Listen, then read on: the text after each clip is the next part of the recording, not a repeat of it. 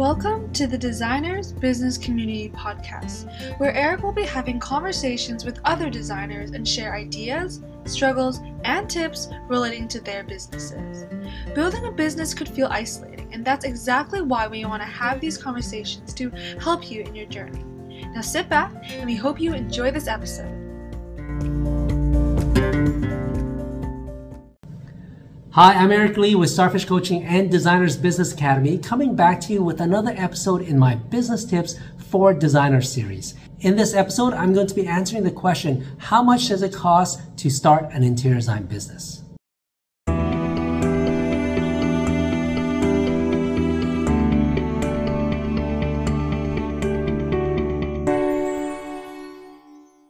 Interior design is getting more and more popular with COVID. Everyone's thinking about doing their own space, and some are thinking about getting into the profession after they've done their own space because they love the process so much. So there's a common question in everyone's mind, and that is how much is it to start an interior design business? Well, good news is that interior design is one of those businesses that can be started for fairly little money. There's not much overhead costs there's very little risk, and there's not much upfront capital that you need, depending how you want to start it. Most people go about it very organically. Maybe they're doing their own space or they're doing their friends, one small project at a time until they build up their portfolio, and then they can then choose to decide eh, to open up a proper business or not. You can always be choosing to do it free until then, almost as an internship to build up your experience, especially if you're choosing the self-taught route. Until you build up some experience or until you get educated and get certified, then you can go and open up your business. Now, when you do go and open up your business, there are some costs to consider, but like I said, it's minimal and you can start up an interior design business for very little cost. Here are some of the items that you do have to keep in mind. When you do start a actual business, there are some legal business setup fees that you're going to have to pay for. And that would typically be your lawyer. They will be setting up your corporation fees, depends corporation or partnership or self-proprietorship. I have another video in my YouTube channel that you can check out if you want to know more about that. But in this range, I would allow for about two to four thousand dollars for startup fee. It depends if you're using a big lawyer or a small lawyer, and sometimes you may need consultation with a accountant. So two to four thousand should cover that initial setup. Okay, then there's equipment. Equipment would be your laptop or a tablet if you want, uh, the software that comes with it. So if you're drawing with CAD, then there's the CAD software. And if you're doing presentation, there's the presentation software like PowerPoint or Keynotes. And sometimes there's also Canva if you want to pay for the Pro Edition or InDesign if you know Adobe products. So these are software that you have to pay for subscription and equipment like the computer and the tablet that you have to pay for. And for that, I would budget about two to five thousand dollars. Okay, then there's rent.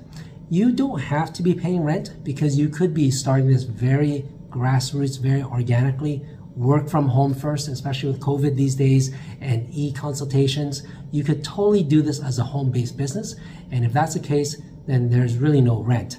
Now, from an expense, you can write off the mortgage of your house as a business expense, but there's no real outlay of cash that you have to pay out in addition to your regular rent if you choose to do it as a home-based business. One thing I do recommend to get is E&O insurance. This is errors and omission insurance. This insurance just covers you in case you did something wrong or some mistake in your blueprints, then there's a lawsuit that happens, it covers you. So it is a good thing to have. And E&O insurance really varies. So it's best to consult your insurance agent for that. If you're a small firm with small projects, it's typically less than if you're a large firm with a lot more liabilities. Okay, then there's advertising and promotions that you have to consider.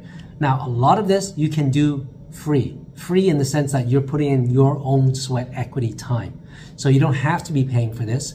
But some people will choose to pay the minimal, which is like SEO and Google AdWords to get their web page upfront with the Google search. So that would be a minimal fee.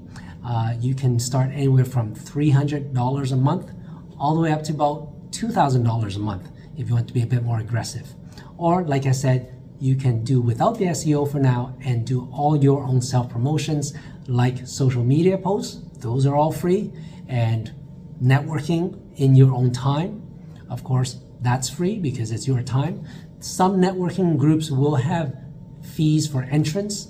And if you want to belong to their group, there may be a membership fee. So, but those are minimal. I would say under a thousand dollars typically uh, for the annual membership. So those in a nutshell are the startup costs for an interior design business. And as you can see, it's very minimal. Even if you're going the high end with things, you're in around $10,000 to start up, which is unbelievable for what you could do. And what I really like about interior design business is it's a service-based business. So you don't have to be hiring employees right from the get-go. You can be doing everything yourself, so you're carrying less business risk. And then also, there's no inventory.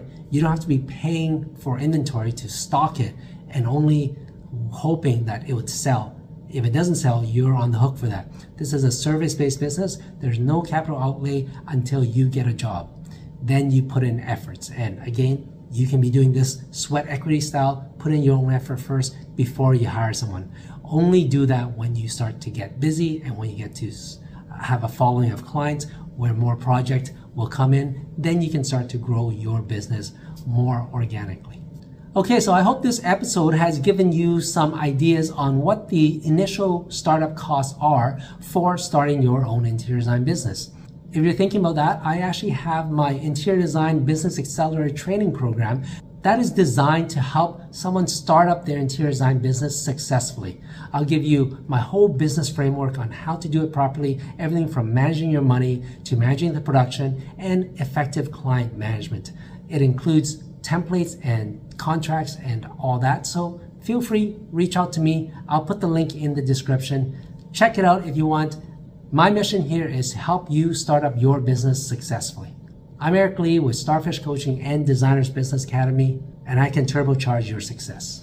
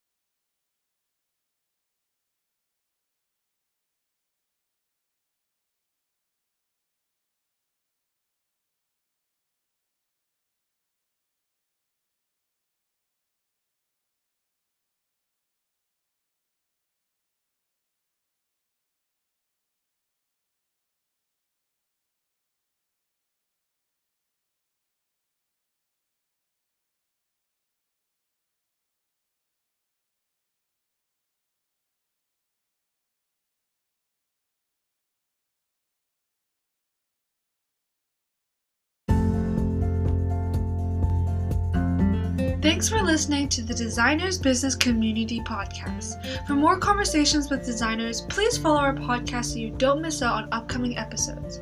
You can also join our Facebook group to connect with other designers near you. For business success tips, you can visit our Starfish Coaching YouTube channel. And for more information about our online courses for design businesses, please visit our website at starfishcoaching.net.